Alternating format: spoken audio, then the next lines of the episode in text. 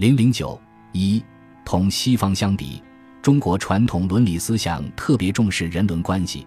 古希腊的思想家们也曾经谈到，不同的人有不同的义务，提出过不同的人伦要求。如柏拉图就曾指出，人分三等：神用金、银、铜、铁分别创造了立法者和监护者，即国家的统治者、军人、保卫者，以及手工业者、农民和商人。柏拉图认为，立法者和监护者是第一等级，军人是第二等级，手工业者。农民和商人则属于第三等级，每个等级的人只能从事属于自己所应该做的事业，不能有所逾越。与此相对应，他认为智慧、勇敢、节制和正义四种品德，前三种各对应一种人，而正义就是做你自己的事情，不要干涉别人的事。苏格拉底、柏拉图、亚里士多德等人也谈到了父母、君臣、主奴等之间的关系。亚里士多德的政治学曾对这种关系做了理论的叙述，但是，这种研究始终没有扩展到对社会各种人伦关系或者一般人伦关系的深入全面的考察，没有把人伦关系作为伦理学的重要内容来分析概括。中世纪以后，神和人的关系代替了人和人的关系，从而始终没有能够全面的提出处在不同等级的人们或同一等级中处在不同关系中的人们。彼此之间应以何种关系相处，这是中西伦理传统的一个重要区别。在中国的《尚书·顺典》中，就有关于人和人之间应当如何相处的最早记载。舜对他的大臣气说：“契，百姓不亲，五品不逊。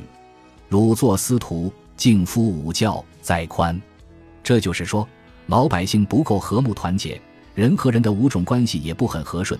现在让你担任司徒这种官职，对他们进行这五个方面的教育。在教育时，你一定要发扬宽厚的精神。这五种关系就是以家族为本位的父母、兄弟、子五个方面的关系。在公元前两千年以前的虞舜时期，中国的传统思想中已经提出了要处理人和人之间的这五个方面的关系。从此，在我国就有所谓修齐五教。《左传》桓公六年，并布五教于四方。《左传》文公十八年，即在全国各地普遍进行五种教育，还进一步提出这五个方面所应承担的道德义务是父义、母慈、兄友、弟恭、子孝，以达到内平外成的目的。也就是说，只要做父亲的有道义，做母亲的能慈祥，做哥哥的能有爱，做弟弟的能恭敬，做儿子的能孝顺。家庭和社会就会和谐发展了。此后，孔子的君君、臣臣、父父、子子的思想，把孝亲的观念更明确地加以扩大，使中国传统伦理思想中的人伦关系，更带上家族和等级制的尊卑贵贱色彩，从家庭伦理扩大到社会上人与人的关系。在《论语·学而》中有几段专讲人伦关系的话：“子夏曰：贤贤易色。”是父母能竭其力，是君能治其身。与朋友交，言而有信。虽曰未学，吾必谓之学矣。这样，这段话涉及了夫妇、父子、君臣、朋友四种人伦关系。曾子曰：“吾日三省吾身，为人谋而不忠乎？与朋友交而不信乎？传不习乎？”子曰：“弟子入则孝，出则弟，谨而信，泛爱众。”而亲仁行有余力，则以学文。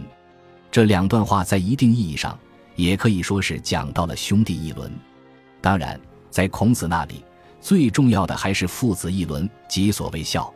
在一切人伦关系中，尽管强调要臣事君以忠，君使臣以礼，《论语》八义，而且还明确的说，如果人们不能恪守君君、臣臣、父父、子子之道，就是有粮食。国君也是不能享受的。齐景公问政于孔子，孔子对曰：“君君臣臣，父父子子。”公曰：“善哉！信如君不君，臣不臣，父不父，子不子，虽有素，无德而食诸？”《论语·颜渊》这里指出了孝亲忠君的意义，但孔子主要还是讲的孝。孟子在提出自己的社会发展观的同时，也指出。人类虽然脱离了动物界，学会稼穑，数以五谷，但由于易居而无教，则近于禽兽。因此，圣人有忧之，使其为司徒，教以人伦，即父子有亲，君臣有义，夫妇有别，长幼有序，朋友有信。孟子滕文公上。孟子所提出的五伦，是对封建社会人伦关系的最基本的概括，也可以说，封建社会的一切人伦关系都可以概括于这五伦之中。整部孟子就是对如何维持这五种人伦关系的探讨和论证。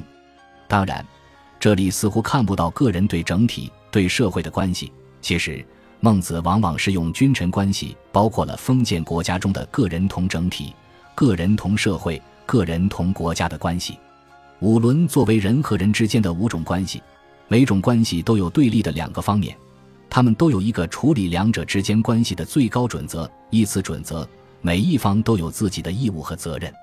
君臣关系在孟子那里，并不像后来封建社会那样片面而且绝对，很有些民主思想。民为贵，社稷次之，君为轻。孟子尽心下。君之视臣如手足，则臣视君如父心；君之视臣如犬马，则臣视君如国人；君之视臣如土芥，则臣视君如寇仇。孟子离楼下，齐宣王问曰：“唐放桀，武王伐纣，有诸？”孟子对曰：“渔船有之。”曰：“臣视其君可乎？”曰：“贼人者谓之贼，贼义者谓之残，残贼之人谓之义夫。”闻诸一夫纣矣，未闻弑君也。孟子梁回王下。当然，君臣关系本来就是剥削阶级社会中的一种特殊的政治伦理关系。从“是”和“使”这两个词本身，就说明了它标志着一种不平等的尊卑等级。这种君君臣臣的尊卑等级关系，经过后世儒家和统治阶级的不断强化，已深入到社会的各个方面。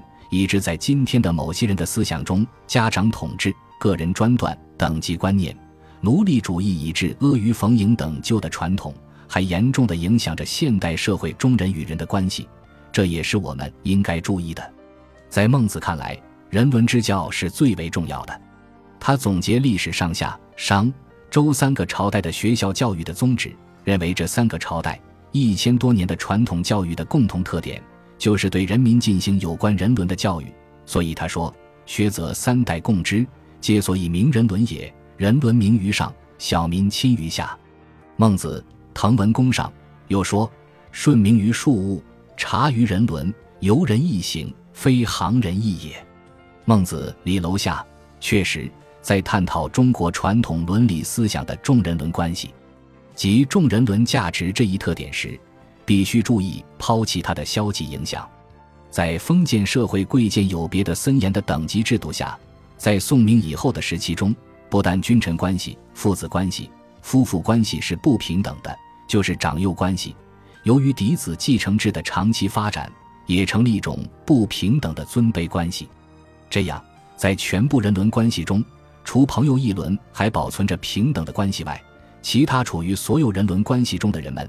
都被分化成两个极端，一端是至尊、至贵、至高；一端是至卑、至贱、至低。